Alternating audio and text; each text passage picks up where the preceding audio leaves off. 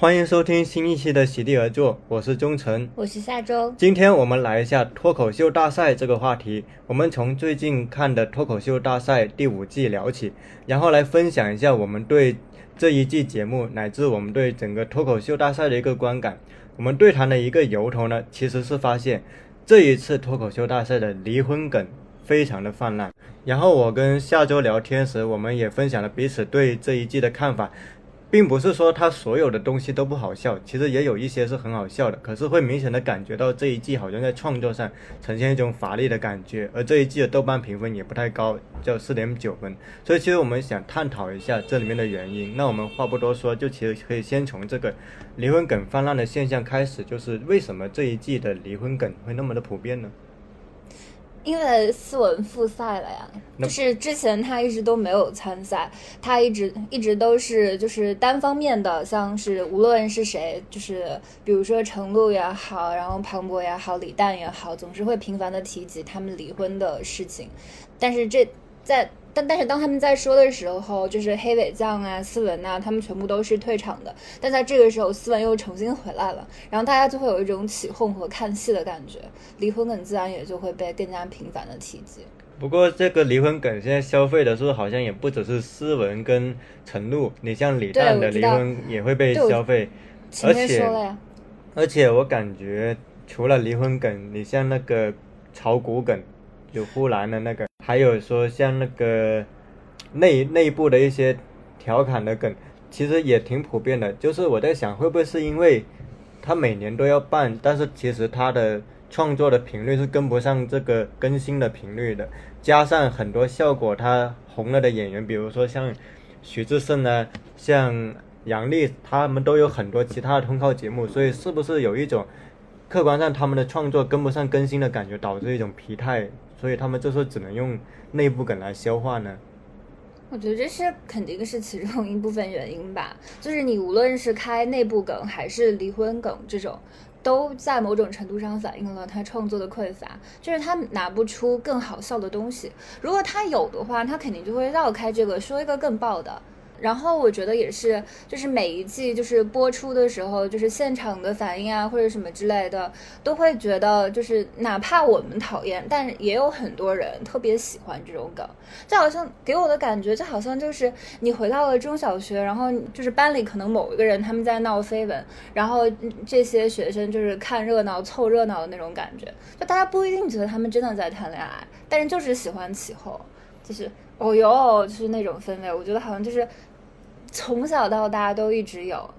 我看的时候有种像是效果的团建大赛的感觉，就是虽然中国的脱口秀它不止效果这一家，但是因为客观上脱口秀大赛是效果办的，然后里面大部分都是效果的演员，所以会给我一种好像看效果的内部团建的感觉。可是如果有这种氛围的话，其实新人是很难融入进去的，因为观众他听到效果内部的梗，他就自然会发笑。可是。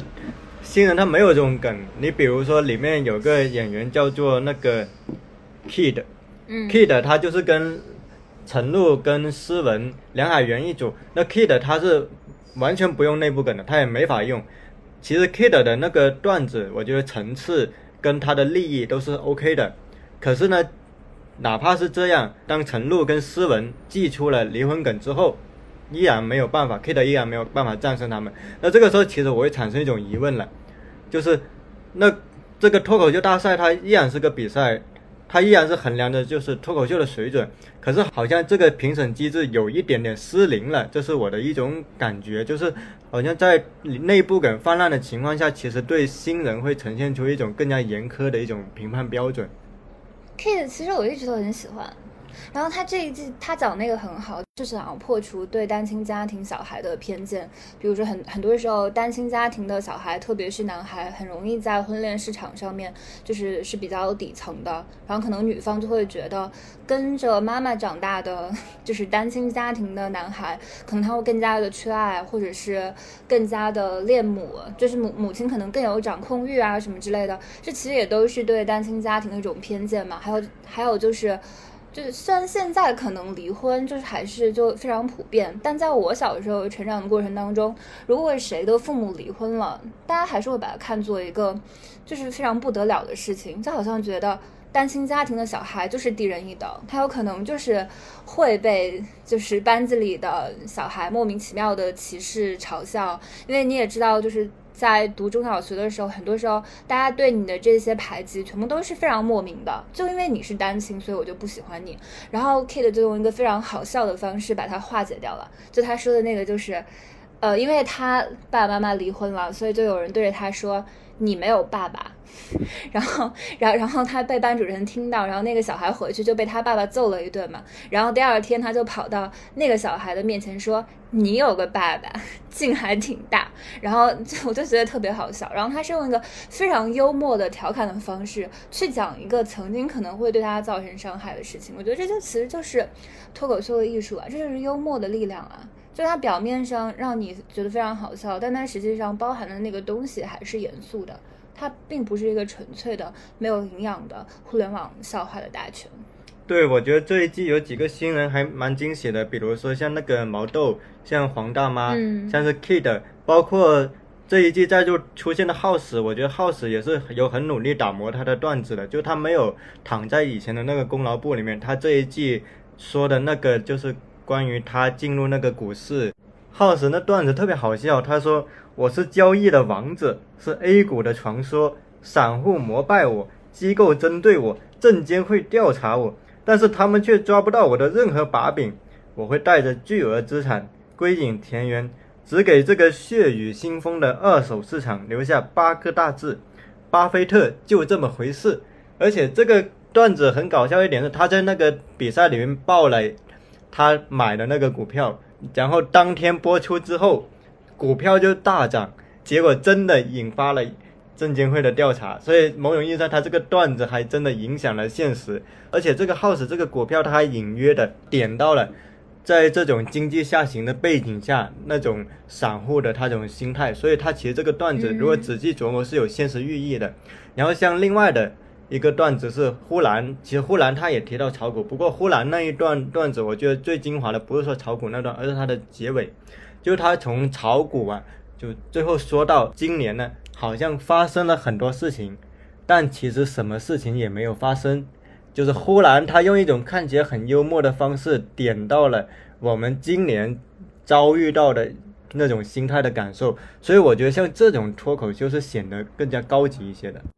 就是。它传递了笑声，但是不止于笑声，它不是用沉重的方式来诉说沉重，而是让你在大笑了之后，又隐约感觉到毛骨悚然。对你说到这个，就是呼兰他那那一季他那个脱口秀里面有一段就是流传很广的，就是他说他小时候的梦想其实就是非常的宏大，他想当英雄，然后他看三国，他觉得他长大以后就能成为刘备一样的人物。后人会拿那个史书说什么刘备率军二十余万攻打襄阳，我爷爷刘备大英雄。长大以后，他就会发现他是芸芸众生当中的一个无名之辈，后人只会拿着那个史书说：“快看，刘备率军二十余万攻打襄阳。”然后别人说：“你爷爷是刘备吗？”然后我说不是，然后又问那是二十余万里面的人吗？有你爷爷吗？然后胡兰说也没有。然后你别着急，你再往下看，刘备率军二十余万攻打襄阳，十万百姓流离失所，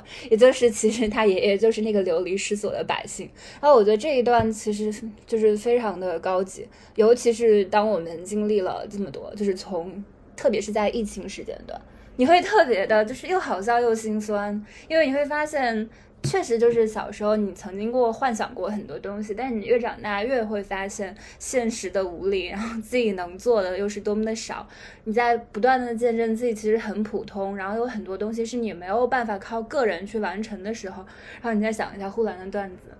我觉得呼兰其实是他还保持了一种平民的视角，嗯，也就是说，当很多脱口秀演员他实现了财富自由之后。他的一个创作的瓶颈是他慢慢的失去了普通人生活的感觉，他不再从能从那个角度去言说了。这个时候他只能通过不断的内部梗或者抖机灵来呈现笑点。但是像呼兰这样的演员，他虽然他有时候也会用内部梗，可是他至少能够依然有一个从民平民的打工仔的视角来切入对于生活的观察。你像 House 也是他能从散户的视角，从一个。可能曾经发达过，但是现在又落魄的一个角度，就是用小人物的心态，这种这种心态也是最打动观众的。这也是我为什么认为，可能内部梗就算它能呈现一时的笑点，也呈现一种危险的感觉，就是你在那里能感受到一种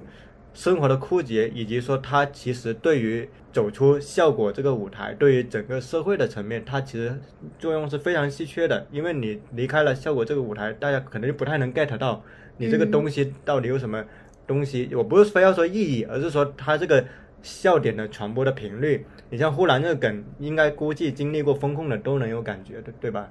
所以我觉得在这个维度上，可能像呼兰他刚才讲的这种平民化的段子，以及像是 House，包括像是言一言月他坚持一个创作的那个视角去呈现的东西，都会显得更加的可贵。可是客观上确实在这个舞台上，好像。他们的存在的空间是有点慢慢被稀释掉的这种感觉，这也是我在看到那么多离婚梗，包括其他的一些很内部的梗的时候，我所感到一种无聊感，就会觉得有点陈词滥调。虽然我也客观上知道，因为什么他们可能只能这样表达。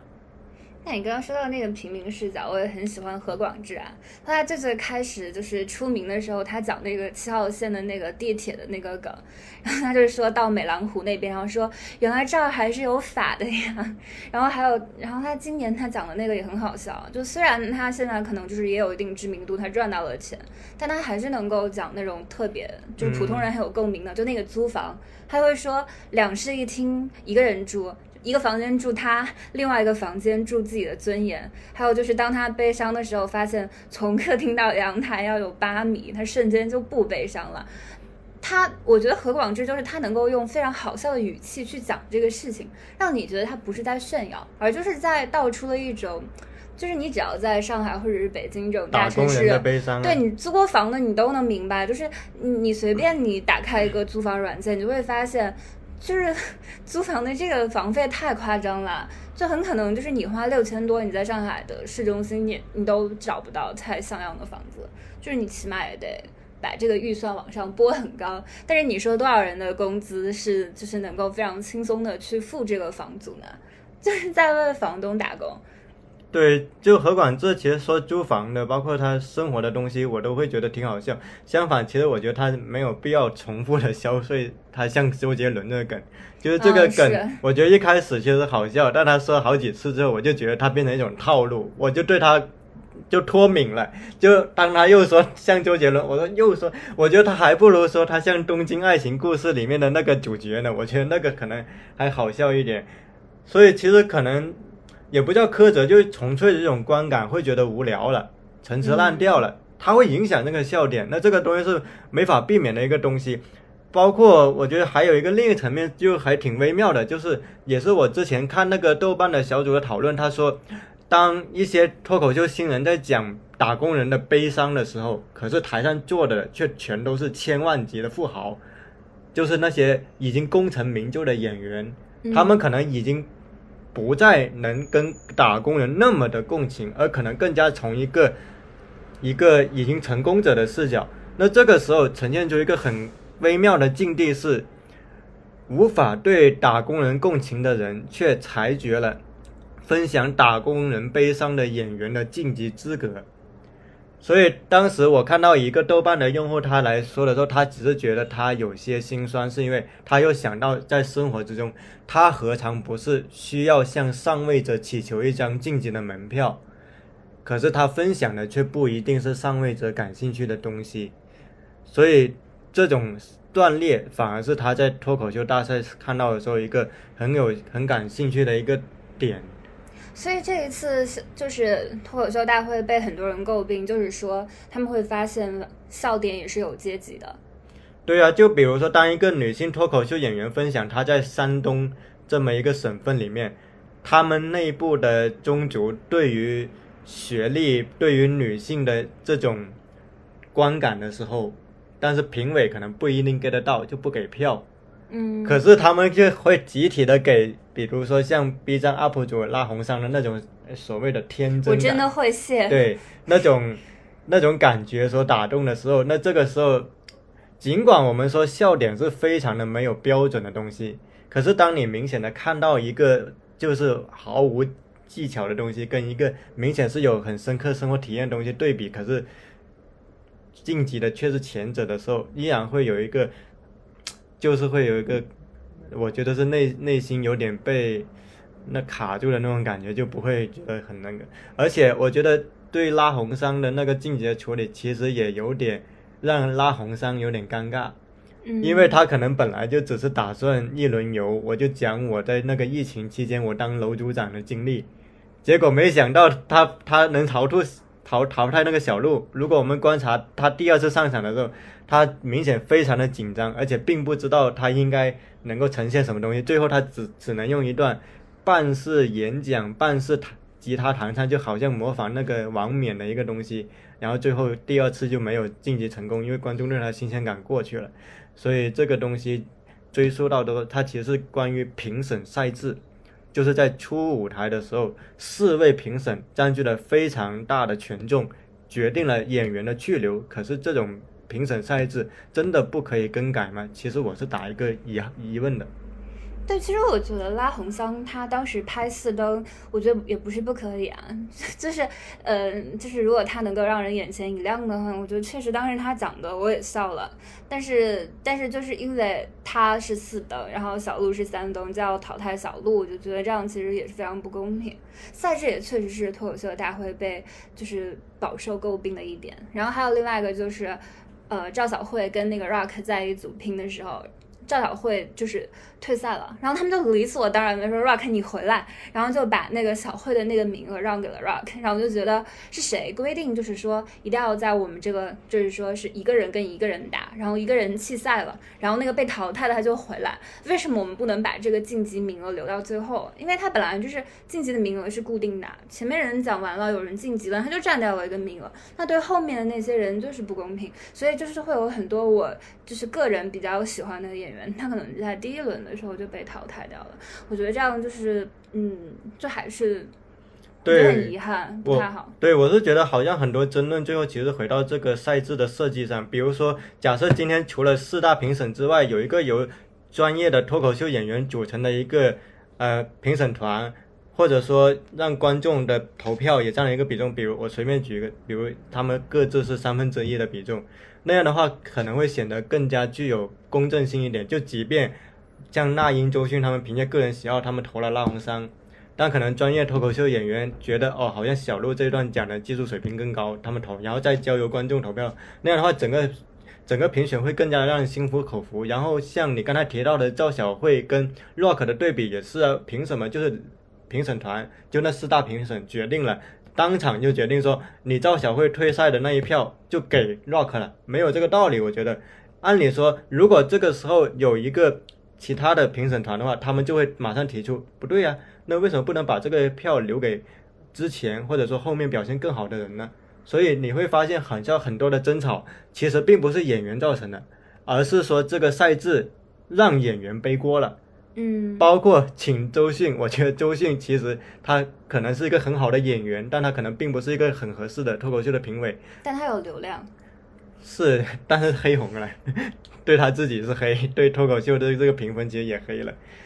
所以其实还是个，而且我会感感觉到这一届的匆匆忙，就是这种匆忙，就体现在演员他的准备上，因为客观上效果在上海，上海在春天遭遇了风控，所以很多脱口秀演员他。客观上那两个月，他他就被隔离在家，所以你会发现他们只能经常重复那种风控的体验。当然，我觉得这个是确实是值得诉说的，这个没有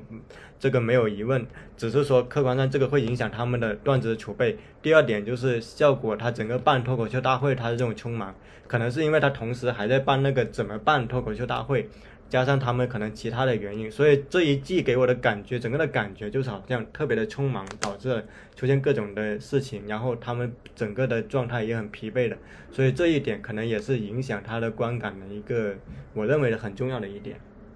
哎，那我想问你，就是因为你之前有提到，比如说一个人他可能已经功成名就了，然后他可能积累了普通人没有办法超越的财富，他就可能就是没有办法共情普通人嘛。但是就是其实任何就是成功的创作者，他很可能他也都是从平民，从要租房，从要向上位者要一张通行证开始的嘛。那你就是如何看待就是？一个创作者，他慢慢的从一个普通人变成了一个功成名就的人，然后在这个过程当中，他可能渐渐失掉了他那个最初的那种幽默感，然后失掉了他这种好像是创作最核心的东西，或者是一种初衷的东西，或者就是怎么保留这个原初的这个动力呢？像何广智好像有说过，就是他虽然现在好像没有必要再坐地铁，但地铁，但他有的时候还会再去做，就是要为了 就是留住那个感觉。哎，其实我想调整我刚才那个说法，我觉得刚才那个有点太绝对，就是说嗯从普通打工人到一个功成名就的人，我觉得这其实很考验的是他是否有自知之明。比如说我自己很尊敬的一个小说家叫迟子建，他现在肯定算功成名就了，对吧？嗯但是呢，他有一个对自己的要求，就是除了新书宣传的时候偶尔参加宣传活动，他大部分时候他基本上都不怎么跑那些活动，他大部分时候就待在他的那个生活的那个地方，然后自己创作，然后他会分享自己创作的经验是，比如说他今天如果要。呃，写作一个呃普通城市的摆摊的女性，她一定要花好几个月去跟这个相关的人群打交道，然后做资料收集，去调研他附近的亲朋好友，就是他要给自己建立一个足够的一个生活的感知，他才有信心写这个人物。你会发现迟子健他虽然也算是出名的作家了，但是通过他自己主动的一个后撤，就是相对在平时远离这个喧嚣，他依然能够去继续他的生活，继续跟普通的人打交道，所以他的小说依然能够感受到那种生活的质感。包括像一些演员，你比如说像是呃李雪健，或者说像韩国的那个影帝宋康昊，其实他成名之后，我觉得他演的普通人也依然很像啊。那为什么？我觉得其实他们是有自知之明的，他们知道他们不能躺在功劳簿，他依然要充分的感受普通人的生活，而他们可能是很有共情力的。但是换一个角度，如果今天一个演员他出名了之后，他的所有的生活就不断被通告占满，不断的参加名流聚集的盛宴，而不再去深入的去感受普通的生活，那他自然会灵感枯竭。所以我觉得不是那么绝对的说，一个普通人他功成名就一定不能再演普通人的角色了，而是他自己得有自知之明，他需要及时后退，嗯否则他的灵感库就会枯竭。在这一点上，我觉得像周奇墨，他上一季拿了冠军之后，他这一季没有参加，很明智，因为他也知道他这一季再参加，一方面没法突破上一季，另一方面他的段子储备可能也没有那么的深厚，所以他还不如在这一段时间先慢慢的让自己从热潮中去退一下。相反，我觉得如果在一个自己取得成功之后，马上耗尽自己所有的生活去参加各种的通告也好啊，综艺节目也好，可能是一种危险。所以我自己的感觉是这样子的，对。不过有的时候看那个脱口秀演员他们在后台的采访也会说，有些人他们之所以要参加这个脱口秀大会，就是希望自己能够被看到。就是首先你要被看到，然后你才能沉潜到线下，不然可能你线下的这个票都没有人买。就是周奇墨现在肯定是他不用再抛头露面了，但是可能像有一些新人，他必须就是要抛头露面，他可能必须就是要接一些他不喜欢的通告，只有这样才能够被大家看到，然后然后才能就是返回去再专心搞他的线下的创作。对，我觉得渴望被看见是很正常的一件事情，因为像像刚才其实我们提出的那种，其实是针对已经功成名就的演员了，嗯，就他已经不缺乏被看见的机会，比如说像呃已经成名的，像徐志胜啊、周奇墨这些呢，他现在对自己的要求已经不是说那个渴望被看见的阶段，但是你比如说像我们刚才说的 Kid，像是这些新人，那他肯定必须要这种舞台才能这个。其实不算新人吧，他去年也参加了，我我觉得是对他在脱口秀里面，他肯定不只是新人，但是可能对大众来说，他还是一个陌生的名字，所以他需要积累各种这种舞台，所以对不同阶段的人来说，可能这个他需要考量的东西也不一样。对，其实你有一个现成的例子是已经出名，但是你还觉得，哦，他还有那种平民感的，是徐志胜呢。徐志胜虽然他有时候也用内部梗，但是他依然会给我一种平民的感觉。一方面，确实他那个脸长得确实很有平民度；另一方面，我在观察他在上一另另一档综艺节目叫《月上高阶职场》，他的发言时候，我发现徐志胜会有意识的从一个打工人的角度来切入问题，就是当其他的评委评审来从一个可能。老板的角度、创业者的角度来点评选手的时候，徐志胜给了一个可贵的角度，是他经常从哎，我一个打工人，我希望是怎么怎么样的，他不是从一个最具有实用性的、最冷酷的角度入手，而是说从一个对于打工人来说很有人情味的角度入手。那所以我觉得徐志胜他好像并没有说，因为他成名了，他好像就放弃了他的那种。嗯，比较亲民的平民的一种感觉。其实说回到我们在最开始提到的离婚梗，然后我觉得就是这次脱口秀大会，它也体现出了一种明显的厌女的情节。就它不仅有一种阶级性，它还有一种非常浓厚的厌女的一种氛围。就就是我不知道可不可以说，就是也大家很多人都知道，就是像杨笠啊、言一言月很多段子，就是根据那些看过现场人的反馈都知道，其实是被删的。就是七零八碎的，特别是演艺演乐，就会让我们就是没有去过现场，就觉得你怎么这样就结束了，就特别的仓促，戛然而止。他们的段子也特别的不完整。但其实你知道，他们在现场的时候，他们那些最核心的观点，他们想表达的东西，全部都是被阉割的。他只能让你看到他想看到的东西。还有就是干脆有一些选手把他们剪的，根本就没有他们发声的权利。呗。对，我不知道这个可不可以说。然后就是还有就是像离婚梗，就像我之前说的。呃，你像黑尾酱什么的，我不知道他喜不喜欢，就是有一个节目，每一次经常都有人就是把，就是还要再提起他的前夫，我就觉得不管出于什么原因，那你离婚了，那两个人他就是分开了呀，为什么要频繁的再提及就是之前的人呢？好像大家都还特别喜欢看一个破镜重圆的故事，或者是就是离婚了之后还能够找糖，就在玻璃渣里面找糖，我其实不是特别理解。这种心态，就包括再见爱人的时候，其实你明显能够感觉到很多女嘉宾她在就是她之前的婚姻当中受到的伤害，这种亲密关系里面的那些不公，但是你还是会就是只是凭表面，你觉得这个丈夫看起这个前夫好像看起来其实还很深情，然后或者是有一些别的怎么样的优点啊之类的，然后你就会会觉得哎他们应该复合，然后他们的关系很好。还有那个思文，就是他一直都是以陈露的前妻的这个身份出现。他如果这一次不再回来讲脱口秀的话，如果这个离婚梗不停的说下去的话，他就会永远以这样的一个标签出现在大家面前。嗯，那他想摆脱都摆脱不掉，因为别人看到他想到的就是这个。但其实他自己内心的想法都不重要了，他可能他可能已经在开始新的感情，但你在节目里的时候，大家反反复复说的还是那些原来的东西，就好像是一个你强烈想要摆脱掉的东西，还是会不停的跟随着你，一次次的往你身上就是倒泥水，就好像是霉斑，怎么样也都去不掉。我真觉得一提起程度，就像是，嗯，附着在你身上的霉斑，晒再多的太阳都没有用。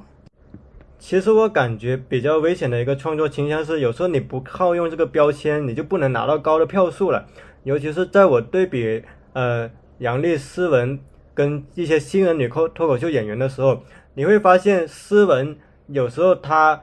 也不得不用那个离婚梗来去拿到更高的票数去晋级，因为观众已经把这个标签已经给。贴在上面，你用这个标签，你就很容易拿到高票数。那这个时候，有时候脱口秀演员他在迫于晋级的压力下，他就会套在那个标签在那里面。因为一个值得注意的细节是，到后面就思文他为了可能跟这个离婚梗正式做一个告别，他也不得不在台上自己说：“你们不是老是说我吗？那好，那这次我就来。”跟你们好好说说离婚梗这个事情，我觉得看他那场就有点像他这次他自己要跟这个离婚梗做一次正式的面对的感觉。可是其他的脱口秀新人脱口秀演员、女性演员，他没有这个标签，他讲的东西可能观众就很难带入。就是在脱口秀舞台上有一个很微妙的地方在于，演员有时候不得不先塑造标签，然后再撕下标签，因为观众。他就是对标签特别有记忆点，让一个新人被看到最直接方式方式就是贴标签，然后才是标签怎么被撕下来。所以我觉得这个可能对新人的脱口秀演员，尤其是女脱口秀演员，可能还是蛮大的一个挑战在里面。那另外一个层次，其实说实话，我自己反倒不那么介意说一个人，无论是男性、女性，他在脱口秀舞台他被冒犯，因为在我的感觉里面，一个真正尊重一个人的方式，就是说我不会回避去冒犯他。当然，我说是用脱口秀的技巧。这是因为我觉得他可以来冒犯我，我也可以冒犯他。就像李诞，他可以被冒犯，那么同样的，言一言月，他们也可以被用脱口秀的技巧去冒犯。但是呢，我觉得一个不公平的情况就是你也提到了，就是女性脱口秀演员她的段子更容易被删减，这这个其实是折损了他段子的结构的完整性，而最后得到的反馈是在。其他没有参与过现场的观众看来，他们可能就觉得你讲的怎么那么短，你讲的不好笑什么的。可是这个不好笑，这个那么短是剪辑造成的，而这个剪辑是谁控制的？是平台控制。这个平台又是受到什么文化的东西的影响？我们仔细的琢磨，就会发现这是一套严密的经由一个。一个父权的文化所影响的剪辑系统，对于女性脱口秀演员的内容的修改，尽管剪辑人员他自己可能是一个同情女性脱口秀演员的，但是他迫于这种压力，他依然不得不执行这种剪辑。而最明显的情况下，就体现在对于那位，呃，公开的表示了对于女性主义的一种支持的情况下的张浩哲，他因为一些场外的言论。其实也涉及到女性主义，而整个段子都无法保留。那这个情况下，已经无法再用公平两个字来去说，它其实就是一种彻彻底底的一种强奸式的文化在剪辑上面的体现。但其实我有一点不同意你之前说的，因为因为我觉得就是你看到冒犯女性，就是怎样算作冒犯女性呢？如果程璐就是不停的提她自己的前妻斯文，可能算作一种冒犯的话。但是你会发现，他获得了成功，他好像扮演了观众眼里面的痴情的。就是追前妻的一个前夫，一个深情的前老公。但是杨笠冒犯了男性观众，说出了就是就是 你那么普通又那么自信，你看迎接杨笠的是什么？他遭受了怎么样的攻击？所以我就觉得冒犯女性跟冒犯男性，它的后果就是不同的。另外就是说到就是斯文身上的这个前妻的标签嘛，我确实就是同意你说的，斯文他主动站出来说，他确实能够赢得很好的效果，也相比他就是第一次。次以及第三次他讲的那些内容，他确实在主动讲就是这个事情的时候是非常好笑的。但我觉得也在某种程度上，他确实这个这个标签不是他自己主动给自己贴上的，是别人给他贴上的。所以他想要重生，他就必须要撕下这个标签。所以在这个过程当中，我不觉得他具有完全的主动性。嗯，所以我就觉得，呃，斯文在那一场讲离婚梗，我觉得完全 OK。然后因为他。有试图在传达，就是对这个整个社会对离婚女性的偏见，但是程度在不断消费的时候，我就会觉得只能暴露他创作内容的匮乏。他除了在消费这个梗，然后还有消费自己的领导梗，然后跟着李诞炒股之类的，然后他还能再产出什么新的东西吗？我我就是觉得这还是非常的无聊。你刚才说程璐的梗暴露了他在创作上的一种。成就我是认同的，不过我觉得这种创作上的成就跟在脱口秀大会上应不应该用段子啊来去调侃一个女性，我觉得需要做出一个切割。就是如果我仔细理的一个逻辑，我之所以支持对于在脱口秀大会上用脱口秀技技巧对一个女脱口秀演员的调侃，是因为我的立场是既可以调侃女脱口秀演员，也可以调侃男脱口秀演员。为什么呢？我们想象一下，在什么场合你不调侃一个人？你在明知他是弱者的情况下，是一个比如说残障人士，一个比如说贫民窟的孩子，你不忍心调侃，你怕他因为这个调侃而受伤。但是如果在我眼前的这个人，他就是跟我平等地位的，甚至我发自内心觉得他比我更厉害的时候，我其实。不害怕去调侃他，因为我知道他在我眼里不是一个弱者。所以当我说，比如说我们用个具体的情境，比如今天如果我是徐志胜，我调侃杨笠，不是因为我不尊重他，我不喜欢他。我歧视女性，而是因为我知道杨笠经得住这种调侃。同样的，杨笠调侃我是一个普通且自信的男的，我也觉得完全 OK。因为本质上脱口秀它就是一个冒犯的艺术。而另一个层面，你刚才其实说到了，就是男性跟女性脱口秀演员他在表达调侃之后，他所遭遇的社会反馈是不一样的。这当然是一个事实，而且因为在一种父权制的文化下，女性脱口秀演员冒犯男性，的确会遭到更大声浪的一个攻击。可是我们回到一个逻辑点，难道就因为这样，就要限制脱口秀演员他本身的一种冒犯性的创作吗？其实我觉得这两个是两个不同的问题。为什么呢？因为你会发现。今天其实社会上对于女性脱口秀演员的恶意，其实不是来源于男性脱口秀演员调侃女性，而是演而是源于，首先它其实是源于一种根深蒂固的文化对于观众的一种沉浸，其次是因为女性脱口秀演员的发声刺痛到他们了，对吧？嗯，女就比如说就就那个杨丽琴，杨丽发声是不是跟我们举个例子，跟杨蒙恩调侃他是两件事？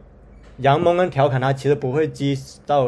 哦，我知道，在这个层面我懂你意思，但是我还是要就是说一下，就是。就你刚才说的嘛，我觉得如果让徐志胜或者是杨蒙恩这种跟杨笠非常熟的人，他就是说去调侃杨笠，跟跟我觉得还是跟像那种就是你不断的在说男性在说离婚梗之类，还是有一种不同的。就是他表面上他好像都是在调侃女性，但有的时候我觉得像杨蒙恩他那种调侃，他其实是反过来在帮杨笠证明。就是他吐槽的这个东西，就是在说，好像杨笠他过于犀利，然后他说的话就可能会冒犯到在场的男性。他其实不是在说他真的认为杨笠这种做法不 OK，或者是他觉得，或者是他认为杨笠说的是不对的，而是他在为杨笠只是说出了一些就是他的观点之后，这种观点遭到了很大的攻击的一种辩护，就是我觉得是有这个意思。然后另外一个就是。我觉得还是得承认这个不平等，就像你刚才说的，就是你认为平等，那只是一种主观的认为，但是现实是确实就是男女就是不平等的。我不能虚造一个就是虚假的前提，说现在男女是平等的，所以男的调侃女的跟女的调侃男的全部都是 OK 的。就是我想要跟你站在一个平等的位置，我认为我跟你是平等的，和我们不平等的事实，它其实是。它其实是两回事情啊。我的立论是，过度的政治正确可能导致女性更加不平等的一种言论表达。嗯，也就是说，当我们提倡一种虚张声势的过度的政治正确的视角，也就是说，因为你是一个弱者，我在台上不要调侃你。其实最后受损的不只是男性脱口秀演员的表达空间，还有杨笠、严一、严月他们的表达的空间在里面。而且，你刚才说到，事实上社会结构的。男女的不平等，这个其实我们两个都认可的一个共识，而我们两个的分歧只是说，采取什么策略，它到底是加剧了这个不平等，还是说，它可能有助于改善这个局面？那我的立论是，我认为男性跟女性脱口秀演员，包括跨性别，在舞台上都可以充分的表达自己，而代价是什么？代价就是他们充分表达后所引起的观众的反馈。你刚才提到了。陈露的例子，其实陈露是个很好的例子，为什么呢？我留意到了豆瓣的脱口秀小组，包括微博上很多讨论，其实陈露这个例子反而招致了观众对他的越来越的厌倦，就因为他说的东西没有新意。所以陈露当他在用离婚梗不断的去消费这个话题的时候，其实观众的反馈恰恰给出了他们对这个东西的厌倦。那这种言论及其代价。的这种反馈，其实比用剪辑的手段，或者说用一种道德律令的手段要求你能说什么，不能说什么，可能是一个更加，我觉得是一种更加可取的一种手法。同样的，当我刚才在说到，我们不必说，因为我觉得女性在这个社会上可能更遭遇一个不公待遇，我就在这个舞台上，我不要去调侃女性。一方面，这个实操上没法做到。你比如说，你刚才说到杨蒙恩跟许志胜调侃杨笠的做法，跟陈露调侃斯文做法不一样。我我们当然知道不一样，可是你怎么限制他？就是对我没有说要限制。啊其实从最开头的时候，我根本就是我，我不是在表达你的这个意思，我只是在表达，我觉得程璐就是这样子不同，就是不停的说斯文对他来说不公平。然后我我我只是在表达这样的一个观点，然后就是。那你也得让这个斯文，就是他得站出来说话嘛。然后就是，呃，如果他的前妻不是一个脱口秀演员，那可能就永远没有一个机会，然后能够跟他这样子像打擂一样，就是 battle 他们自己的观点。我只是这个意思。但是我在说这个意思的时候，我绝对没有要下一个道德律令，然后跟陈露说，或者是跟像他这样的人说，你们不能再说离婚梗。而且离婚梗的泛滥，不也是我们这个节目最开头的时候，就是觉得是有一点降低节目水平的一个梗嘛？是，但我想商榷的一点是，这种因为话语权带来的不公，它固然有性别的成分，但是否还根深蒂固的源于一种话语的霸权？比如举一个例子，今天假设，我只是假设一个已经非常有声望的女性脱口秀演员调侃她的丈夫，但她丈夫没有话语权的时候，是不是也可能出现这种情况？是的，而且但是按照你刚才的说法，他是完全有他表达的自由，对，你不能下道德律令。对，所以我觉得她表达没有错。那相应的，比如她丈夫，他觉得她失身了，可以怎么做？他完全可以在微博、在公众号、在其他网络平台，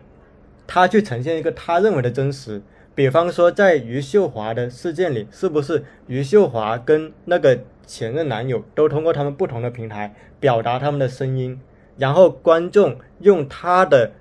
支持来表现对哪种立场的更认同？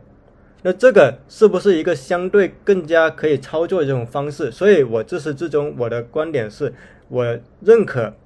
一个更有名的人在更大的平台，他就是会制造一种话语的相对更大的压制，这是这就是一种话语霸权。但是另一方面，我觉得可能应对他的方式不是不让他去表达，而是说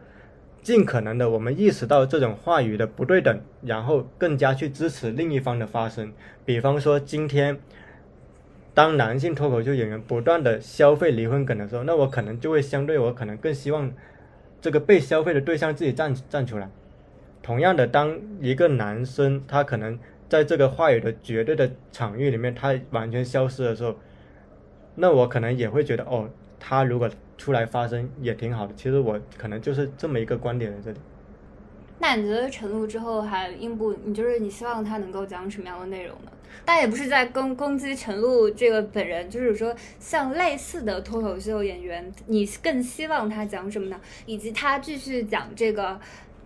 离婚的，这这就是你觉得 OK 吗？这不是我希不希望他讲什么，而是他好不好笑。嗯就是说，无论是陈露还是其他男性脱口秀演员，观众的投票就是最直接的回应。我觉得厌倦的是，经常决定他们去是去是留的是那四个评委，而不是观众。但是后面是观众也会投、所以啊，所以啊，后面如是观众投票，哪怕我自己我厌倦了这种表达，但没办法，那就是我意思是说，当我们设计了一套程序，假设这个程序它确实是设计出来的时候，即便观众表达的声音可能是我个人不认同的，我也只能遵守这种程序。可是，在程序之外，还有一个更大的平台，就是社会空间。嗯，程度的表达，它可能在以效果的观众为主体的平台，它依然能晋级。可是走出效果之后呢？走出效果之后，这个东西它就是还是会被厌倦，或者说慢慢的被沉下去了。所以我觉得，其实社会空间是一个更大的裁决空间，但可能更危险的情况是，社会空间这个裁决空间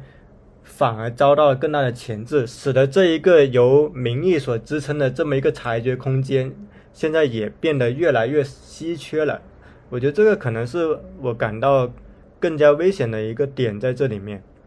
但是之前就是有看那个陈露和思文他们的讲话的那个弹幕，我还是觉得哪怕思文站出来对话，大家对他的评价就是比陈露要苛刻。就有很多人就会说，感觉他总是拽拽的样子，get 不到她的美，或者是吐槽她的那个妆造。然后就是轮到他的时候，就是说总说内部梗脱口秀还有什么意思？然后这么搞没意思，你直接发前六的名单就行了。看到这个女的就烦。但是轮到陈露她讲同样的东西的时候，然后就还会有人说妈呀想哭。我感觉他们真的有感情，坚决不能复婚。陈露是好男人，这么甜，为什么要离婚啊？好想哭。就是你会发现这个弹幕就是发弹幕的总是就是不是现场投票的观众，而是就是外面的人吧。所以我就觉得，就是观看脱口秀的观众，他的群体也是非常庞大、非常复杂的。嗯，那那可能表达就是在豆瓣小组，就是觉得陈露这样的做法比较就是遭人厌倦的，肯定是一部分人。但是当你回到了这个网络平台，就使用腾讯视频就是发弹幕的那些人，他肯，我觉得他们可能反而代表了更广大的观众群体，以及我觉得就是。嗯，虽然说你可能说斯文的他的真实的生活可能比我们普通人想象的要爽得多，比如说他可以找就是弟弟谈恋爱啊，然后他租的房子也很好啊，什么巴拉巴拉的，然后他可能现在也肯定不愁钱，但是很多他面对的一些舆论对他来说还是不公平，以及我就是认为我们现在的这个整体的这个社会舆论环境对女性就是非常不友好，但我觉得我们这个是不是？就是已经扯开去了，然后可以在就是。我觉得他好像超过了脱口秀大会他能做的事情。嗯。就是你说的其实是我们的共识，但是你说就算像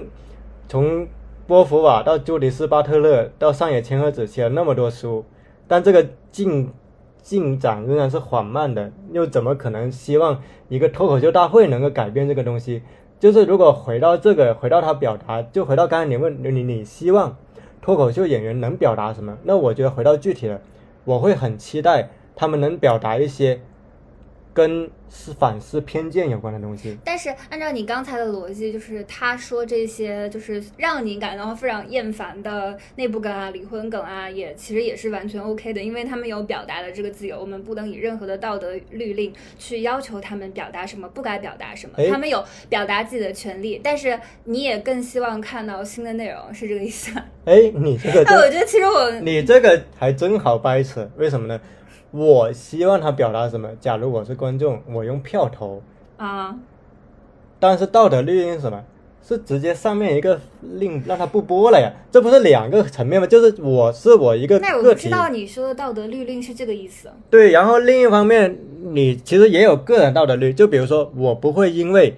这个人他可能立场跟我不一样，我直接在网上呼吁说不要办脱口秀大会，这个也是个体的一个选择，就是我不会因为这样说，但我会说哇，他说的好老套啊，能不要说对吧？同样是语言表达，这表达的不同是不一样的。我一直觉得个体啊，它不是微弱的，因为为什么？就很具体的例子，你今天举报到一定数量了，有一个用户就会被禁言，那这谁举报？这不是一个具体的人吗？今天你凑齐一百个人，你集体举报，一定能够把一个用户给让他搞到禁言。但是你知道，你你肯定知道，就是像陈露他们不会被举报禁言，真正被举报禁言的，然后还有就是上面你所说的上面的道德律令去，就是说禁那些人的言的，他们都是些什么人啊？其实我归纳的说法就是，固然我们都认同有上面的一个老大哥的成分在，但是从我们个体出发，个体。不可能，因为说环境大环境是这样，我们就说我们什么都做不了。那从一个个体的行为的层面，我认可每一个人不同的性别人都能表达他的一个审美的主张，但是有一个底线是，不能因为对方的审美跟你不一样，你就去让加入到让他消失的行列里面。从具体的案例说。如果今天我不喜欢脱口秀大会五的表达，我可以在豆瓣上我点一个两星，说没有以前好了，但我不会召集一些人举报脱口秀大会，说这个东西不好，不要办它嘛，这不是一个具体的行为决策吗？再具体到，当一个当杨笠说男的普通又自信的时候，我。其实我会觉得说，哎，你这个让我意识到我生活中可能确实普通又自信，我去反思。然后呢，我不支持的是，因为杨丽说了这个话，我就去举报杨丽，让他不要接商务。那这是不是我一个很具体的个人的行为？是这一个个个人的行为汇聚成了我们观念的底线。所以，尽管我认为大环境上它确实是有一个很压抑的气氛在这里面，但不代表个人是完全没有责任的。个人的行为就表现出他的主张，所以这个是我的观点。我没有特别想要，就是就是反就是反对你，但是我觉得就是怎么说呢？我觉得你表达的是一种非常美好的一种一种构想，但在现实的层面实行它是非常困难的。就是我知道你说的是对的，但是很可能现实生活它就是有种种不正确的、激进的、暴力的、非理智的观念组合而成的。就比如说你说那个，当然啊，我很温柔的，我绝对不会因为我不喜欢某一个呃男演演员，然后我就要去举报他，然后我说让他再也不要出现在脱口秀大会上。我是非常尊重每个人表达的自由的，而且他确实是有这个自由。不是我能决定的，就你先听我说，就是，但是我的意思就是说，嗯，我当然不会这么做，但是还是会有很多人在网上发表一些，就是就是你所说的可能你不太赞成的一些言论，比如说不喜欢就要让这个人消失，不喜欢就要让就就不要让他接各种商务，不要再让他出现，就是你没有办法阻止这种现象，就是。你说的是完全对的，一但是这种美好的愿望，它没有办法，就是很或者很难在如今的环境下落实，就还是非常有力气。其实我并不是认为这是一个美好的愿望，我是一个悲观主义者。我刚才提出那一点，首先我并不认为说短期内我们能够改善这种对立的举报文化盛行的一种氛围，我也不认为一个小小的平台。它能够去改变整个一个今天的社会层文化的组成，但是我们说，在今天的氛围下，如果因为它大环境已经是这样了，我们自己能够做什么事情？这个其实回到一个自己的呼吁，像我们今天做一个播客，我们面向的是读者，我们对他们传播什么？我们影响的就是这一个个具体的人。那今天我们到底跟他传播的就是？哎，反正都这样了，我们就摆烂吧。那举报举报，你爱举报举报，不是？还是说，还是说回到我个人？那我是不是能够有一个人，有一个人，我就跟他掰扯我的观点？我说，就算不喜欢，咱们可以打两星差评，但是就不用加入到这种举报的行列中，或者说加入到这种。呃，极端的撕裂的对立氛围，至少可以听一下跟你立场不同的人他的基本观点，然后再表达不同观点，这样其实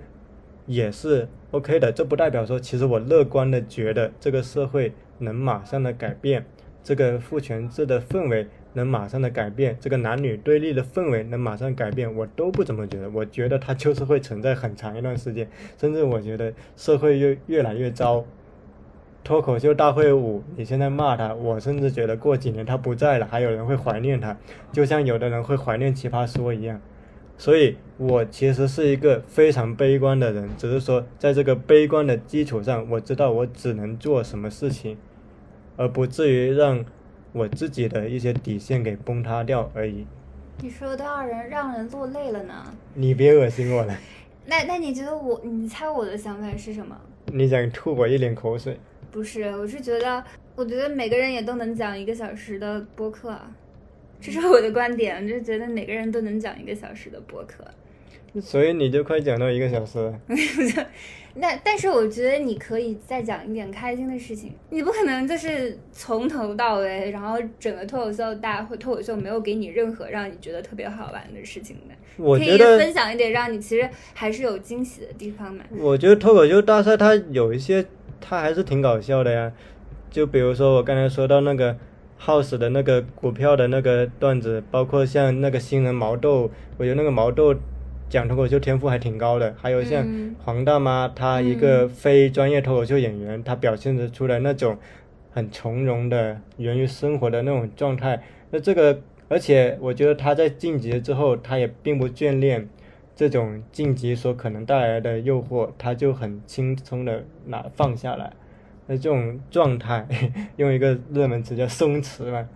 这种松弛的状态还是挺迷人的，在这里嘛。对，那这不是一个开，而且其实我觉得，就回到一个我个人的生活，我在一个那么累的状态下，我晚上睡觉之前，我看一两集脱口秀大会，表达我喜欢的，表达我不喜欢的，这不也挺好的吗？我就希望基于底线之上的，嗯，我喜欢的、不喜欢的内容，如果有一天他们都能在网上，我可以自由的表达好评跟差评。然后安心的睡觉，那不就是一个挺开心的一个局面吗？其实你说到黄大妈，我本来是想要就是黄大妈讲一下，可能某些我自己个人觉得有一些悲观的想法，但见你说到最后，我想讲一些好笑的事情，那那个我就不说了。你你可以先说悲观，再说好笑的，先抑后扬。我就觉得其实，嗯，就是他在台上他说。嗯，就就其实很多事情都是一体两面的嘛。就是黄大妈她说她自己讲脱口秀的时候，她女儿、她丈夫其实都不知道。然后她，然后就是后后来有看，应该是人物的采访吧。就是她说脱口秀，她是真的就是让她的嗯小姐妹就是在唱 K，然后她自己去讲开放麦。然后他觉得就可能跟别人解释是一件非常累的事情。我觉得这一方面可以体现出他的处世智慧。就是他是一个很淡定从容、很，呃，淡定从容的人。但是另外一方面，我又觉得，就是恰恰是因为这个社会充斥了对女性的各种各样的偏见，然后他想要做一点好像看起来不符合他这个年龄、不符合他的身份的事情，他就需要就是不断的为自己解释，然后给自己找到一个做这个事情的合理性。然后我就觉得，嗯，可能也是侧面说明了这一点。然后他有，他也有在那个，呃。就是采访里面有说到，他去做这些事情的时候，他是他的确是获得了家人的支持，但同时他也是做完家务再去做这些事情的。也就是我觉得他可能是一个精力特别充沛的，然后特别从容、特别聪明、特别厉害的人。但是在某种层面上，我也觉得就是。他其实也是，就是说是非常很好的平衡了某种世俗层面的对女性的一种期待，然后脱口秀是他就是可能是脱离这种日常女性身份的一种小小的奖励，就是扯开延伸出去。当然，我这种想法不是说要就是凌驾于黄大妈这个本人之上，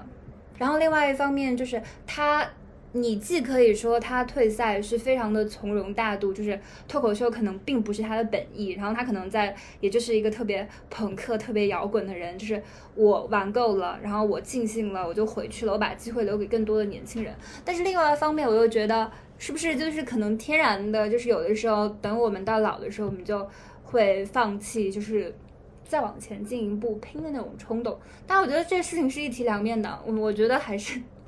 就是觉得玩尽尽兴了，不比了，把机会留给年轻人，确实也是一个非常朋克的事情。嗯，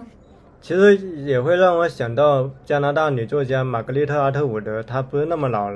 也不叫那么，就是她已经是这个阶段了，她还在坚持写作。那黄大妈是一种选择，阿特伍德是一种选择，我会觉得根源在于是不是她自己做的选择，就是她自己做的选择，还是说？他迫于外部的，比如说家庭的压力、宗族的压力做的选择，好像这个就是这个我们是不知道的。但是我只能说，就是说，如果是发自内心的，我觉得这样做当然很好。但是，但是就是说，假设如果有一个呃退休之后的女性，她假设她想要拼，我觉得也是也也更希望看到这样的角色。但是我不是就是一个脱口秀演员，就是说，可能就是他的选择一定是受受赋予各种各样的身份，就不是这个意思。嗯，就其实我今天看脱口秀大赛，我有时候会感到一种悲凉。比如说上一期的主题叫做退网吧，我想到了就是张浩哲，我觉得他是最适合讲这个的演员，但他没法讲。而且其实退网吧这个主题，如果敞开来讲，就能讲出很多。很搞笑的，很灰色幽默的苏联笑话式的段子，但都没法讲，因为你知道什么东西更好笑的，当他们没没法讲的时候，这个时候哪怕台上有一些好笑的，你都笑不起来，因为你知道有比他更好笑的，所以这经常是我看脱口秀大赛的一个感觉，就是因为我知道更好笑的东西了，我知道有什么东西在一个可以充分表达的渠道上，它是应该是什么效果，以至于在这种。已经这样的氛围下，哪怕他说出一些笑点，我在笑了之后，我只会感到一些悲凉的那种感觉。嗯所以，某种意义上，脱口秀大赛从第一季走到现在，他所面对的局面固然有效果，这个公司它走到这个局面，它所面对的困局，可能也是整个大环境对于内容创作所导致的一种，我觉得是可能一种必然的结果。就像我们现在可能比较喜欢看一年一度喜剧大赛，但是你说它走到第五季，它会不会遇到这种问题呢？其实我觉得马东啊走了一个很讨巧的办法，就是说一年一度喜剧大赛呢，它某种意义上它是很彻底的，也不是很彻底，就是说它尽尽量的不谈论公共议题了，它就没纯粹在一个技术上的笑的层面，这个其实也是一种规避外部审查的方式。但是当我们今天的喜剧节目可能只能通过这种方式来求存的时候，那这个其实也是一件嗯挺没有办法的事情。嗯，最后就还有什么想要说的吗？那你先表达吧。那我我表达的已经表达过了，就是我觉得每个人都可以讲一个小时的博客。那你，那那那那就这么结束呗。那我们就下期再见，拜拜。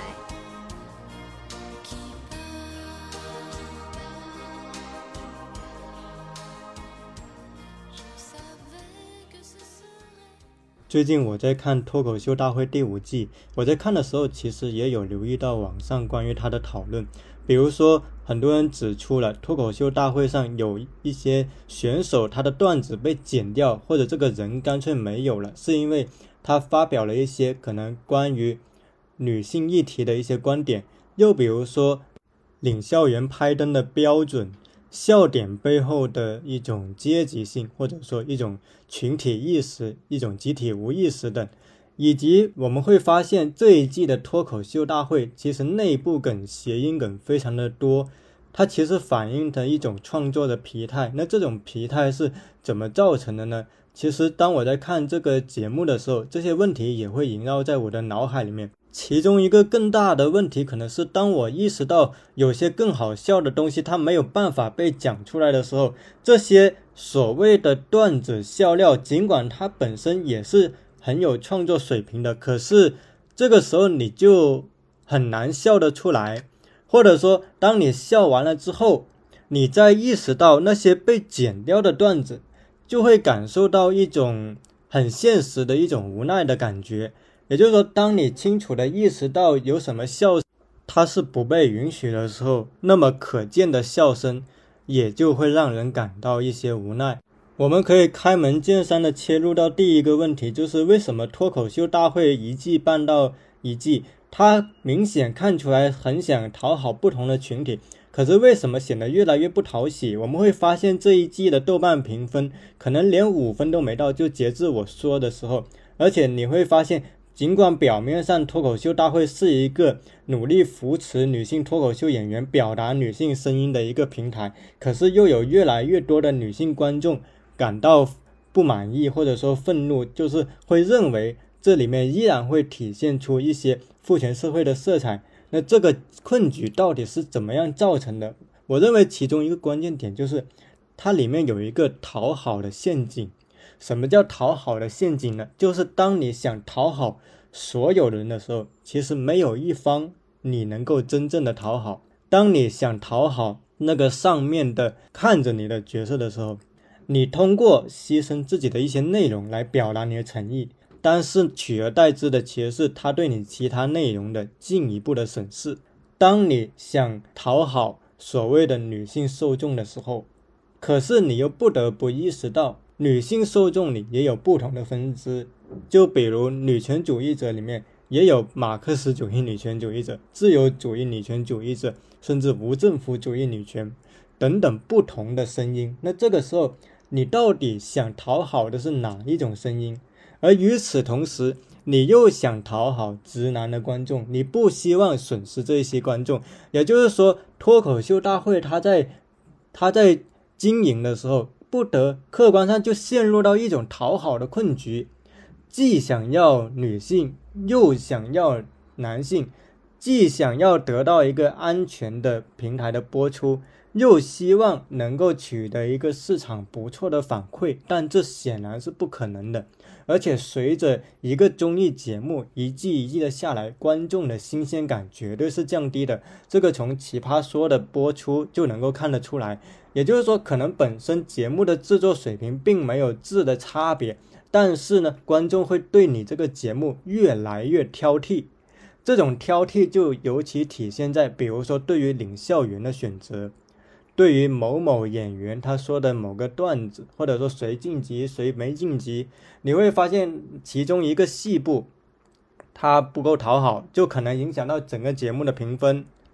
比如说，当小鹿被拉红桑淘汰的时候，那很多观众他就会觉得拉红桑明显他在脱口秀技巧上不如小鹿啊。以及为什么明明周迅他都说了他是忘了拍灯了，在当时不能把那个灯补回来，而一定要使用复活的名额给那个小鹿呢？如果当时小鹿就直接他可能晋级了，那拉红山可能也不会遭到后面的谩骂，因为他其实自己也知道自己的水平还没有到那个地步，强行把他架在上面其实是给他招骂。他本来就只是想，哎，在这里表演一下，来去输出自己的观点，也没有想过自己真的第二轮能留下来。而这个时候，如果小鹿他晋级的话，那可能另一个复活名额可能就能给别人了，对不对？那他其实也是个很珍贵的复活名额。你看，单单这一个选择，他可能就会激起观众一些观众的愤怒，进而给整个节目去评一星或者两星。就在今天，其实往往一个细节的问题，就可能影响你整个节目的评价。呃，这个是第一点。第二点，其实也是可以从小鹿这个选择来说，你会发现。实际上，很多人他之所以不喜欢小鹿的点，就是因为小鹿曾经在一期一期播客节目里面表达了可能他对于，呃，以杨笠为代表的一些脱口秀的一些方法，他会有不同的意见。那么这个时候其实就会牵扯出来一种，哪怕都是在表达女性议题，但是你会发现表达女性议题的策略也各有不同，甚至是互相。冲突的，那这个时候你到底站谁？你站一方绝对也会得罪另一方，而这个就是一个很尴尬的一个问题，就是说，当脱口秀大会这个平台客观上已经吸引了那么多女性受众的时候，可是这个女性受众又是非常的复杂的一个层级，那你如果想要做的面面俱到，往往谁都不会满意。而进一步的，你会发现，可能在今天通过一个段子。来去声称一种观点变得越来越轻易，比如说，当某个男性他在节目里说出关于调侃女性的段子的时候，他在这个节目就会被打上厌女的标签，甚至一些女性脱口秀演员，包括像那英、周迅这些领笑员，你会发现他们的选择无一例外都可能招致厌女这个评价。而这里面有个很微妙的点，就如果我们具体的分析，就是调侃跟厌女，它的分界线在哪？或者我们说，在脱口秀技巧里面的这种所谓的调侃、这种冒犯，跟这个脱口秀演员实际的价值观是否一定是等同的？而且是否根据他的性别而去决定？也就是说，这会陷入到一个对于性别本体论的讨论。比如，同一套段子，是不是女性脱口秀演员说了就不叫做厌女，而男性脱口秀演员说了就叫做厌女？但可能现在的情况也不是这样，现在的情况可能就变成了，只要这个演员他说的是让一些人一些人感到冒犯的点，他就可能会被打上标签。这个标签不只是厌女，我可以举一个例子说明这个东西的微妙之处。比如说，昨天我看最新一期，袅袅说了一个他跟健身段教练的段子，然后里面可能就会表现出，她作为一个女性，她也会期待的遇到一个好看的健身教练。这个单看肯定是没有什么问题的，但我们换个思路想，如果今天说段子的变成一个男性，他说他希望看到了一个，就是比如说非常的丰满诱人的一个女健身教练，是不是好像就有一种物化的感觉了？呃，但是再仔细想一下，为什么鸟鸟他说了一个关于男性健身教练的段子，可能我们不会觉得有什么，而一个男性他说了本质内核可能差不多的段子，他就会有什么？而且，如果我们对于尊重女性的理解是，永远不要去表现出对于她的一种调侃。永远要像保护一个温室的花朵一样去呵护她，这到底是尊重女性还是尊重残障儿童？这到底是对于女性的尊重，还是进一步的把它往一个客体的一种存在去推？我们换一个角度想，如果我们真的完全尊重一个人，我们完全尊重一个人，我们会害怕去跟他开玩笑吗？不会，对吧？我们怎样的情况下我们害怕开玩笑？是因为我们把他当做一个完全的弱者，一个完全需要保护的人。我们对他只有同情的目光，甚至说害怕去得罪他的目光。但是显然，这种姿态是不是还是有一种上位者对下位者的一种审视？也就是说，当我们真的可能想要追求一种平等的对话的状态的时候。反而，这种对于他者的纯净化的、完全无害的同情，可能反而内化了这个权力结构。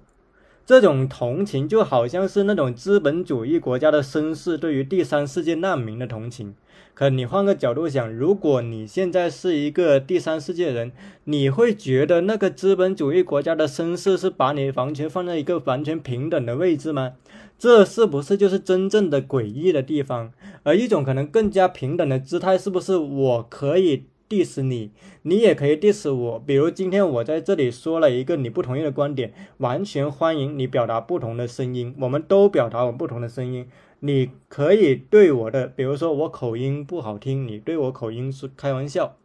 我我觉得 OK。然后呢，但是也允许我来表达对你的观点的回应。可是今天的氛围就会走向另一种局面，就是说，因为它可能是政治不正确的，或者说他可能是容易被打上道德标签的，所以就不要讲，害怕害怕就不要讲，然后就变成了可能另一种局面，就是大家越来越讲那种很讨好型的段子，那种很讨好，而且是非常重复的。你说他真的是尊重女性吗？他真的，我觉得他其实是向市场屈服，或者说向市场和向那个更高的权力屈服，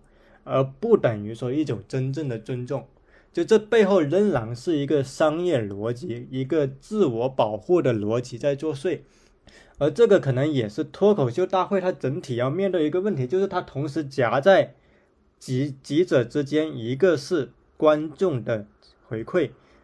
一个是那只看不见的手对他的一个管控，还有一个就是他不得不去，就是在今天的舆论场，他不得不去应对已经越来越明显的这种性别上的冲突，甚至这种性别本质论的一种对他的审视。也就是说，当我们看到脱口秀大会他走到第五季，他所面对的困局的时候，其实我觉得他可能也是那些网络 KOL 经常会面对的问题。也就是说，当他只是一个无名小卒的时候，他可以很自由表达看法，因为他的受众就是很固定的吃那一套观点的。可是随着他的群体越来越大，他粉丝越来越大，混进了不同的声音的时候，他就越来越变得平庸，他只能发出平庸而正确的声音。保保证他不会冒犯到任何一方，而这种平庸背后其实是一种无奈，或者说一种自我人设的维护。它恰恰是今天很流行的一种表演术，一种基于政治正确之下的表演术。所以你说他真诚吗？我觉得也并不足够真诚。可是问题来了，如果今天他足够的真诚，他是不是可能会面临更大的风险？也就是说，我们今天所处的是一个你的真诚会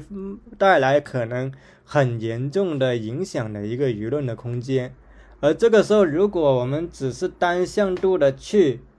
批评那个发言的人，我们也不妨设身处地的想，如果你在他的那个位置，你是否足够有勇气说出你真实的声音？然后我们可以进入到第二个讨论，就是说，其实也是顺着上一个讨论，为什么脱口秀大会表现出一种疲态？我觉得首先一个不可忽略的原因是，一年一度的这种频率，客观上很多脱口秀演员他没有那么强的段子储备。你会发现在今天的脱口秀大会里面，很多老演员都用了些很老的梗在重复，比如说陈露跟思文的离婚梗，比如呼兰的炒股梗。比如说像杨蒙恩跟他老婆的梗，何广智跟周杰伦的梗，等等，你就会发现，其实这种内部梗的流行背后，是因为他们越来越缺少足够的时间来储备新的段子了。那这个时候就会发现，周奇墨他夺冠了之后，他不参加这一季，其实是一个非常聪明的做法。这不仅仅是因为他害怕害怕挑战，而是其实在一个正常的脱口秀的创作规律里面，你短短一年确实很难储备出很多新的段子，所以你有时候会发现，好像很多新人会给你一种眼前一亮样的感觉，因为他们客观上他们攒了很多新的段子，而且有那个新鲜感在那里，而老人就会面对越来越重的包袱，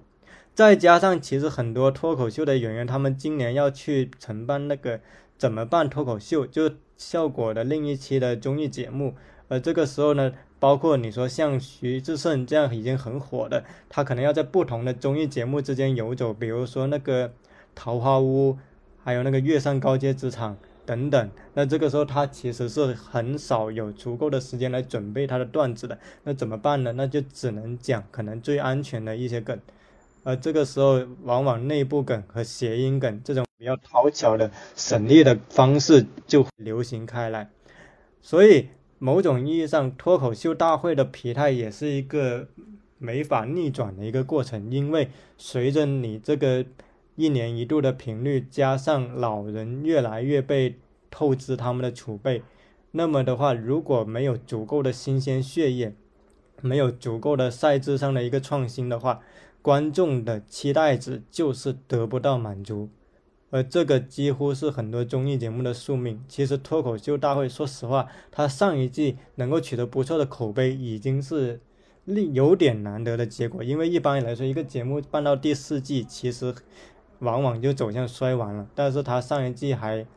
强势了一把，反而是这一季呢，确实会显得有点拉垮。第二点，我觉得没法忽略的原因，是因为上海春天发生的事情。客观来说，脱口秀大会很多演员是跟效果签约的。那效果在上海，他们很多人在上海都经历了风控，也就是说，在那两在那两个月里面，他们就处在一个居家的状态。虽然说居家你也能创作段子，可是终究跟你在别的地方感受生活的段子还是有些不一样。你就会发现这一季会密集的出现关于上海的春天的梗。这些梗多了，你其实也会感到一些疲惫。当然，所有经历过上海春天的人，肯定都是有这个表达欲，其实包括我在内，都会希望能够记录下这些事情。所以我坚持认为，能够在脱口秀大会这个舞台上发表关于上海春天的段子，是勇气可嘉的。但是客观上，从观感上，从观众的观感上，他就会感到一种重复。我觉得这个其实是脱口秀大会第五季整体呈现出一种疲态一个另一个很不可忽略的一个原因。那第三个原因就在于，某种意义上，如果我们把脱口秀大会当做一个职场生态的话，你会发现它的权力结构越来越稳固了。它的权力结构和它给观众的一个既定的印象，可能越来越。越来越稳固，越来越明晰，但是随之就会伴随着一种创造力的日渐的缺乏，尤其是当躺在功劳簿的人依然能够用那种那种他所知道的舒适区的段子赢得足够的票数的时候，那这个时候某种意义上其实既对新人不够公平，而且也会让观众产生反感的情绪。就比如为什么很多人会质疑内部梗，因为内部梗。是不是只有你在效果这个权力体系待过一段时间，跟他们有一定，就你可以调侃他们，你才能说对吧？比方说，我假设我现在不是效果的，我就一个喜剧新人，我有可能拿那个陈露跟思文的离婚梗来说吗？我有可能说我跟李诞的炒股故事吗？显然不可能，对吧？那观众也不会 get，就你都不在效果，你说这干嘛？但是呢，如果你在效果了，你说这个是不是就毫无违和感，而且还可能引起不错的效果？那这个时候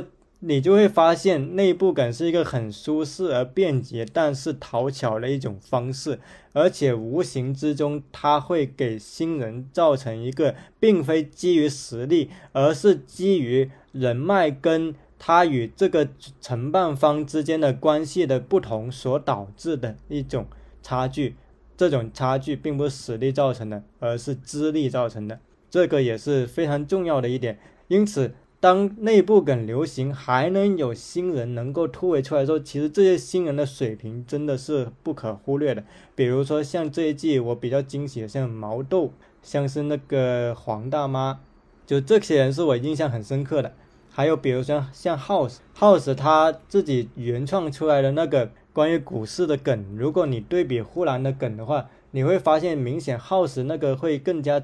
炸一些，而且在新鲜度上更饱满。呼兰的梗，我觉得它股市那一部分其实这一次并不新鲜，它真真正可能让人觉得眼前一亮，其实是它那个梗的最后一部分。它的大概意思说，今年发生了很多事情，但其实什么也没发生。你会知道它是意有所指，但它融进了它这个段子里面。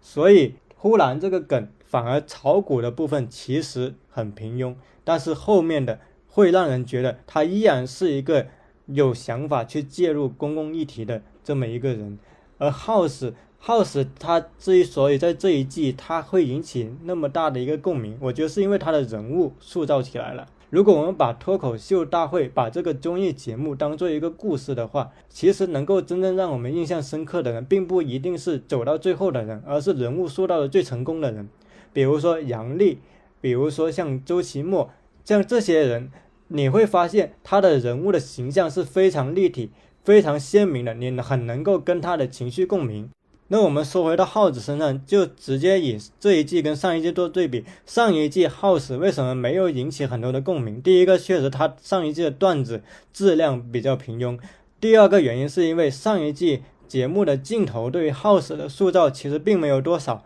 比如说，其实耗子他在那个比完赛之后。他在场那个门口哭，这个镜头其实是这一季才给到的，上一季其实没有。上一季他就看起来好像有点心不在焉，有点颓，又有点趾高气扬的走到台上讲了段子，然后被淘汰，仅此而已。那这个时候其实你是感受不到这个人的人物魅力的，但是在这一季的时候。你会发现，通过镜头的剪辑，通过 House 跟大家一起去交流这个段子，怎么把这个段子打磨得更好，以及表现出这个表面上表现的很酷的。很拽的一个男的，但是他内心又是那么的脆弱，跟那么渴望被被爱，他内心又有那么的私人的一面的时候，这个人物的反差感，他的立体感就被塑造起来了。尤其是当耗子他讲完那个很炸的段子，他四灯他上到那个那个台那个板上，他直接一扑通倒在上面的时候，你就会有一种明显的好像小人物终于逆袭成功的一种爽感，就是那种。看起来有点拽拽，但他其实内心呢，哎，他又很希望被在乎，他很希望做成这个事情。他经历了一次跌倒，对上一季的跌倒，对于这个人物的塑造非常关键。他必须有那个坎，然后他迈过的坎，就当你看到这个人迈过这个坎了之后，他如释重负倒下的时候，这一刻你自己的情绪都会得到一个很大的宣泄。所以在这一刻的时候，House 他的人物形象在脱口秀大会才真的被塑造了起来。同样的逻辑，你也可以看到是在是在周奇墨上。如果假设我们说周奇墨他第一次参加脱口秀大会，他就直接 all in 拿了脱口秀大会大王，你可能也就觉得哦，这人好厉害。但是没了，就好厉害，就是一个学霸的形象。可是周奇墨是经过了第一次参加的时候，连续输给呼兰。但是他第二季又再度参加，然后层层的闯关，而且是用他比较硬实力的段子。那这个时候，周奇墨他自己的故事线也会更加饱满。所以有时候我们看脱口秀大会的时候，其实也不妨看他是怎么塑造人物的。因为综艺节目它其实都是通能够通过剪辑来去塑造他想要塑造的人物，所以有时候当我们明白这个逻辑的时候，反而谁真的走到最后已经不那么重要，而应该是看谁的人物塑造的最充分，谁的人物塑造最饱满，而那个人反反而可能才是这个节目最大的赢家。因此，虽然 House 他在第二轮的比拼里面他被淘汰了，但我觉得他反而是比一些晋级的人更加的赢得了尊重。在这个意义上，House 是这一季脱口秀大会里面一个很成功的一个人物形象。而另一点，我想着重讲的其实是这个评审机制。我觉得，其实无论对于拉红桑的谩骂，还是对于小鹿的谩骂，其实归根究底是跟评审机制有关系的。也就是说，我并不认为应该把这个矛头指向拉红桑这个经验不足的新人，或者指向呃，我们单说表现这个表现。当或者指向小鹿，其实他们都是这个不完善规则的受害者。这个规则的巨大的问题在哪呢？第一点就是如何避免领校员忘了拍灯，对吧？周迅已经放过了，你不可能说用复活名额来避免。那复活了小鹿，其他的人呢？如果刚才我也说了，如果小鹿之前就已经因为这个拍灯的补过，他能够晋级的话，那本来之前那另一个复活名额是不是能够救别人呢？对吧？那第二点就是，那如何看待这些已经身处娱乐圈高位的人？他通过拍灯，却决定了这些脱口秀演员，尤其是脱口秀新人的他的晋级权呢？当他们身处高位的时候，他们真的能共情一些段子吗？比如说关于山东的全日制的硕士跟他们之间的一种家庭的。宗族的一些关系，这种段子，比如说在北京租合租房，住那种很拥挤的房间的一些生活的体验，他真的能够完全的理解这个段子说的是什么吗？当你在一个纸醉金迷或者说一个足够优渥的环境里生活足够久了之后，你的笑点其实也会随之发生改变的。因此，我们会发现有些段子可能并不是因为他写的不够好。而是说，只是笑点的悲喜并不相通，笑点是有阶级性的。而当评委就是首轮的评委，就是那四个人，那四个人他主宰了这个局面的时候，而你选的评委又是两个，说实话并不特别懂脱口秀，而且这个笑点，这个他对这个点的 get 可能也。跟我们说的普通的老百姓有点不一样的时候，这是不是是一种很黑黑色幽默的感觉？就是你的在这个比赛里的命运被根本跟你不同阶层的人所掌握了。因此，我会觉得，首先这种四人拍灯的赛制本身，它就是一个巨大的隐患。假设如果它现在变成了。比如说，这四人拍灯可以占百分之二十的比例，剩下百分之八十是观众来选，是不是这个比例会好一点呢？或者说，你也可以继续保留四人，但你能不能不选像周迅这样的？他虽然表演很好，但他确实在这个口才上和对脱口秀的理解上呢，至少在现在呈现上是不够的。那如果你选一些在脱口秀上面更加专长的，是不是更好呢？其实你就会发现，因为有了周迅。他们的衬托，第二第二次请的张杰、杨超越给人的观感都好了很多。为啥？因为至少他们是以前看过脱口秀大会，他们有认真的看过，而且他们会很诚恳的去做出一些互动，会表达这些心声。这样的话。你就会发现观感会好很多。我觉得，假设他第一期就直接是把张杰跟杨超越请过来的话，说不定这个豆瓣评分还能涨上一分。就这个是一个很大的一个漏洞。第二点是，我觉得也是从一个细节可以看出来，就是我不不知道大家有没有注意到细节，就是当赵小慧跟 Rock PK 的时候，赵小慧她赢了嘛，然后她因为工作缘故，她想要退赛，但她并没有直接说她是想把这个退赛的名额给 Rock。可是这个时候，李诞呢，他就是这个呃评委们，他们在并没有仔细的商榷了之后，就直接下意识觉得，哦，那应该让 Rock 晋级。那问题来，Rock 只有两灯啊，那之前被淘汰的有的表现比他还要好，那为什么不给那些人给 Rock 呢？赵小慧也没有说要给 Rock，对吧？那为什么你不把这个淘汰名额留给那些啊，就是在这些淘汰的待定人里面，你选一个最好的呢？这是不是一个其中一个 bug 呢？那为什么李诞下意识会做出这个选择呢？我觉得可能一方面是在当时那个比赛的氛围下，他可能会下意识反应，哦，那既然赵小慧跟 Rock 比，赵小慧退赛，那 Rock 捞回来呗。那另一个比较微妙的原因是，客观上 Rock 确实是效果的老人了，然后他呢跟李诞跟大张伟他们关系也比较好，那这个时候你下意识是不是也想顺水人情，把你的一个老伙计给捞上来，对吧？所以李诞的这个行为，包就李诞跟。呃，评委们他们这个行为，可从他们的角度呢是有一定的，他们可以自圆其说的点，但是呢，在观众看来就会觉得有些不适，因为他会刺痛我们在日常生活中被那种人情关系、裙带关系所区隔的那种感觉，那种感觉会回来，而这个东西是非常致命的。所以，如果单纯从一个节目它的一个一个观感来看的话，实际上是要避免这种情况。应该可能更加公正的处理方式是把这个赵小慧退出的名额先留着，留给后面那些最后剩下的这些待定的选手，给那个表现最好的那一个进一步挖掘。其实从这些细节你铺垫出来，你就会看出，实际上脱口秀大会表现的一个困境就是。效果这家公司，它走到这个阶段，从一个新生力量慢慢成为行业的巨头的时候，它所不可避免表现出来的一种秩序的僵化，以及当一个小众事物慢慢的出圈的时候，它在不同力量的凝视之下，它会感到越来越捉襟见肘，直至丧失了它本身最锋芒的那一点。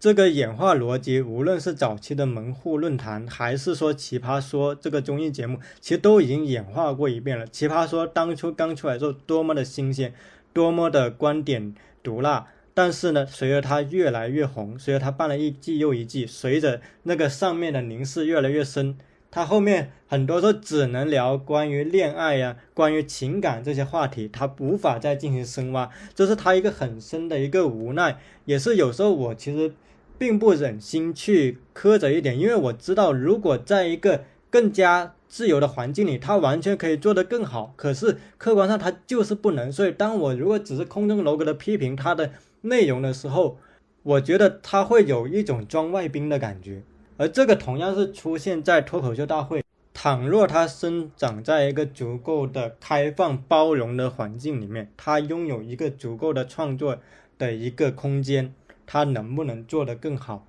我觉得至少会比现在好很多，因为一些很有锋芒的段子就是因为这样被剪掉了。而我们知道脱口秀就是冒犯的艺术，脱口秀就是要对那些现实的愤怒，对那些现实的不公，对那些现实的问题，用一种笑的方式给呈现出来。它是在一种笑声之中来去回应一种森严的力量。是用这个笑表现自己的不屈服，自己还在，自己仍然能够非常有信心的去迎接第二天的光明。可是，在今天。在一个愈发森严的环境里面，笑声越来越成为了一个囚笼里面的一个马戏团表演。它仿佛是在一个宫廷贵族的凝视之下，在一个巨大的囚笼里面表演着丢球的游戏，然后引得宫廷贵族们哈哈的一个笑声。那这个时候，喜剧它可能就不再是一个革命性的冒犯的艺术，而是成为一个顺训的宠物。尽管它有时候仍会嗷嗷叫几声。来表达他的木板但那个声音已经越来越微弱直到消失在了茫茫黑夜之中。